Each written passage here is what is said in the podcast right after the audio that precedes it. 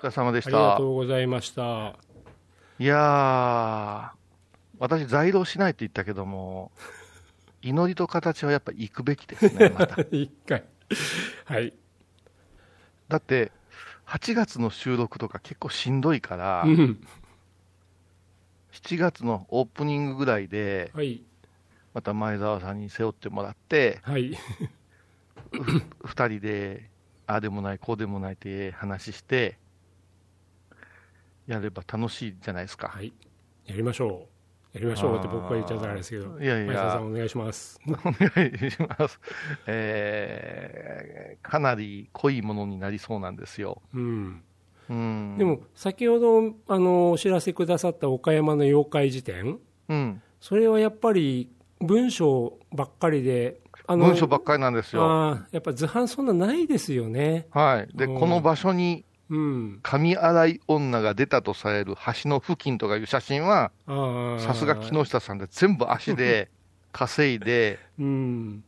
そして、えーお話を全部聞いてですね、はい。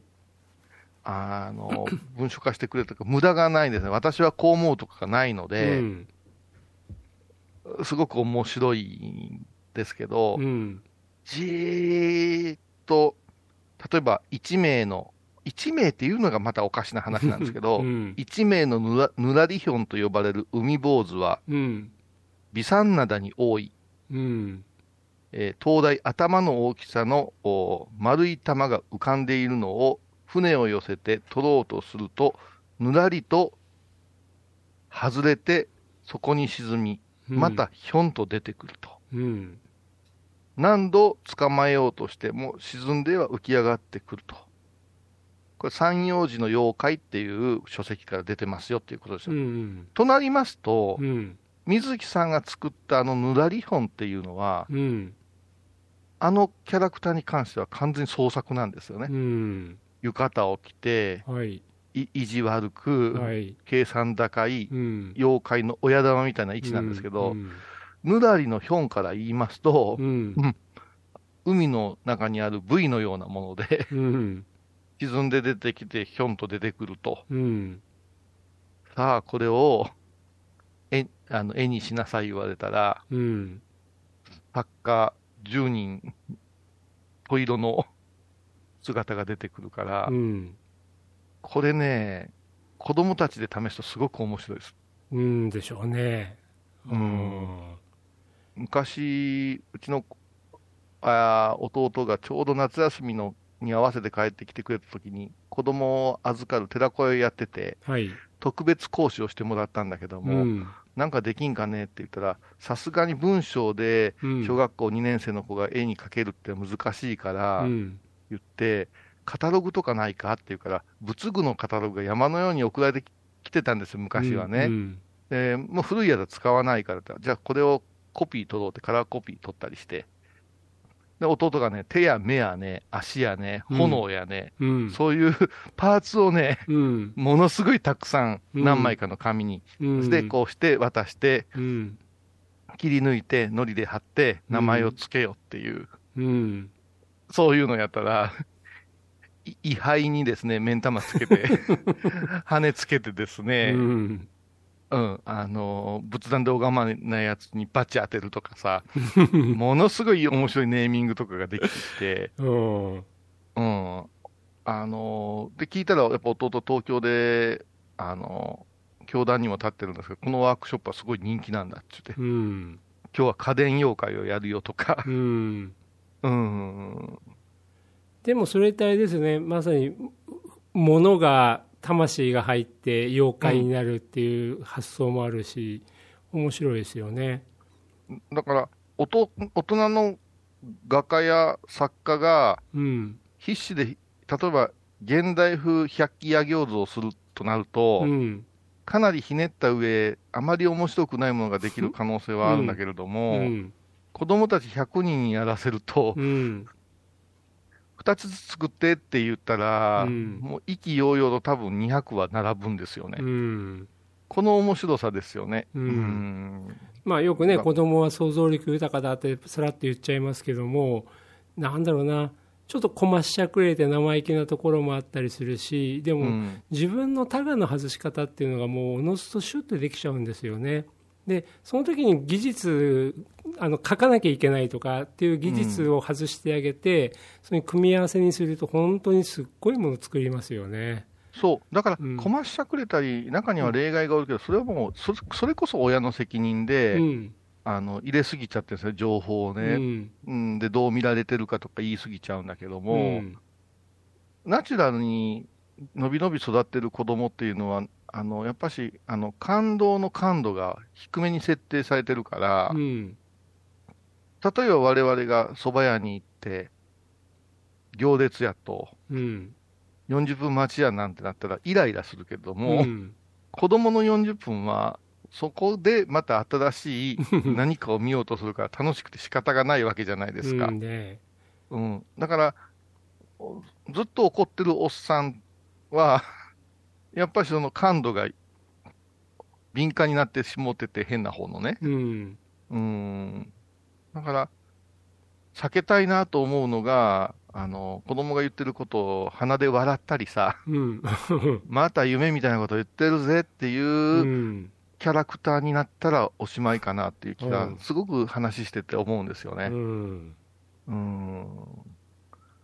でもまあ面白いですよ。お父さんはね、妖怪が好きなんだって言って、クラシカの前でさ、はい高らかに宣言してるお父さんがいて、うん。で奥さんが、そうだったの？言って、観光客ですよ。うん。そうむ息子さん、小学校のち低学年の息子さんが、すごいすごい！って言い出して、うん母はびっくりして何が始まるんやろと思ったら、うんすいません！言って、5000円をすべて500円玉に両替してください！って言って、全部コンプリートしたいんです。言って、いや、いや、そんなにせんでもええんじゃないですかねって、うちの母親もちょっと、でももう燃えてるからさ、うん。そうするとそのチャレンジにですうね、ん。外国人たちがですね、ファイトファイトとか言い出してさ、黒山の人だかりがそこの通路に出来上がりましてね、うん。で、全部揃った時はみんなで拍手して祝ったらしいんですよ。素晴らしい話ですね。すごいなと思って。だって、これは申し訳ないが、他のものではしないと思うんですよ。うん。うん、陶芸とか、はい。あ仏像のフィギュアのガチャポンではしないと思うんですよ。うん。妖怪やからするっていうう、ん。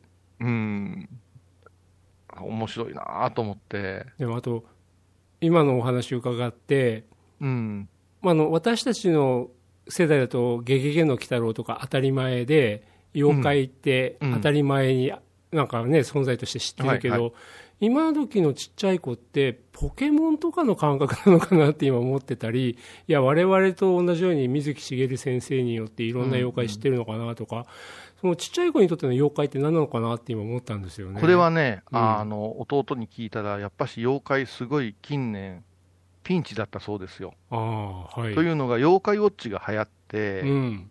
オリジナル妖怪なんて言い出したから、あもう外来種が出てきたようなもあんで、ですよね。子供の頭の中で水木さんの妖怪と妖怪ウォッチの妖怪が混同されてくるとですね、うん。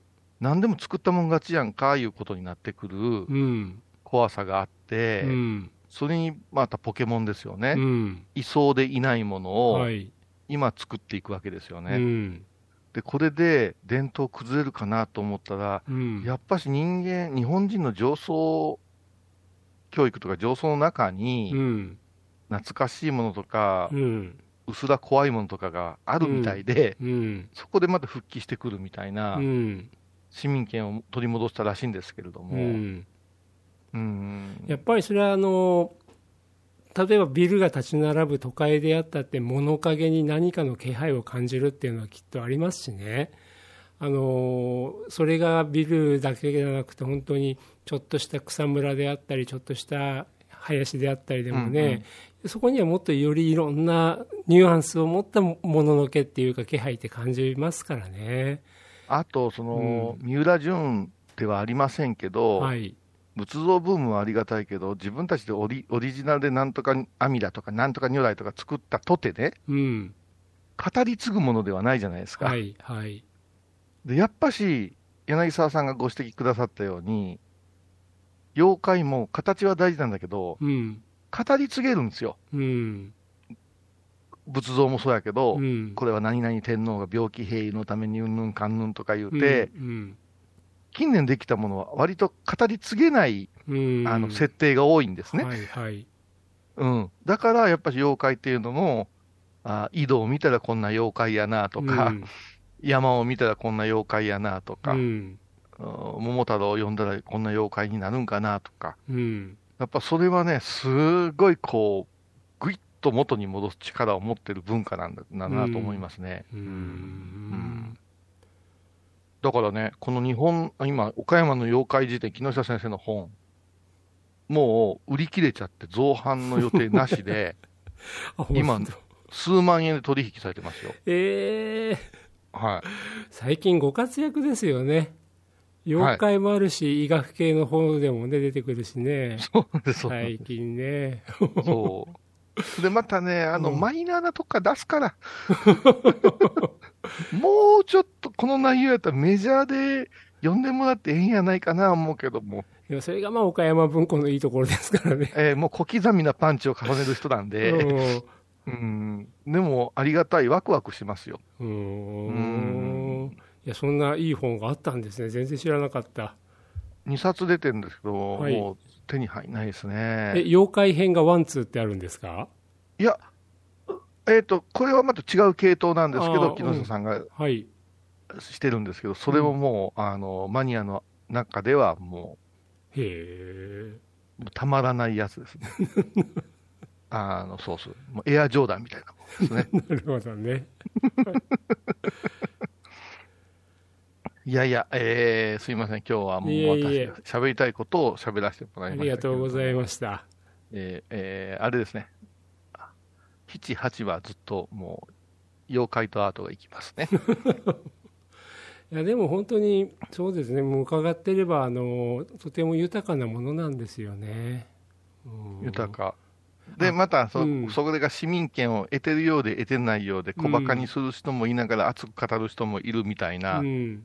大衆的な、だから、あの、スポーツで言ったら競技ではないところみたいなうんエンターテインメント、だからプロレスみたいなところあるじゃないですか。うんうんまあ、熱い人はとことん熱いけどねっていう、んそれがね、妖怪にはあるなと思ってて、うんなんか仏像だけやってると、うん仏様だけやってると、もう堅苦しい人がいっぱい出てきてしんどくなっちゃうんですよね。だねこの間買っちゃった本も、これも昔の本ですけど、邪気っていう本がありましたね。邪気。あはい。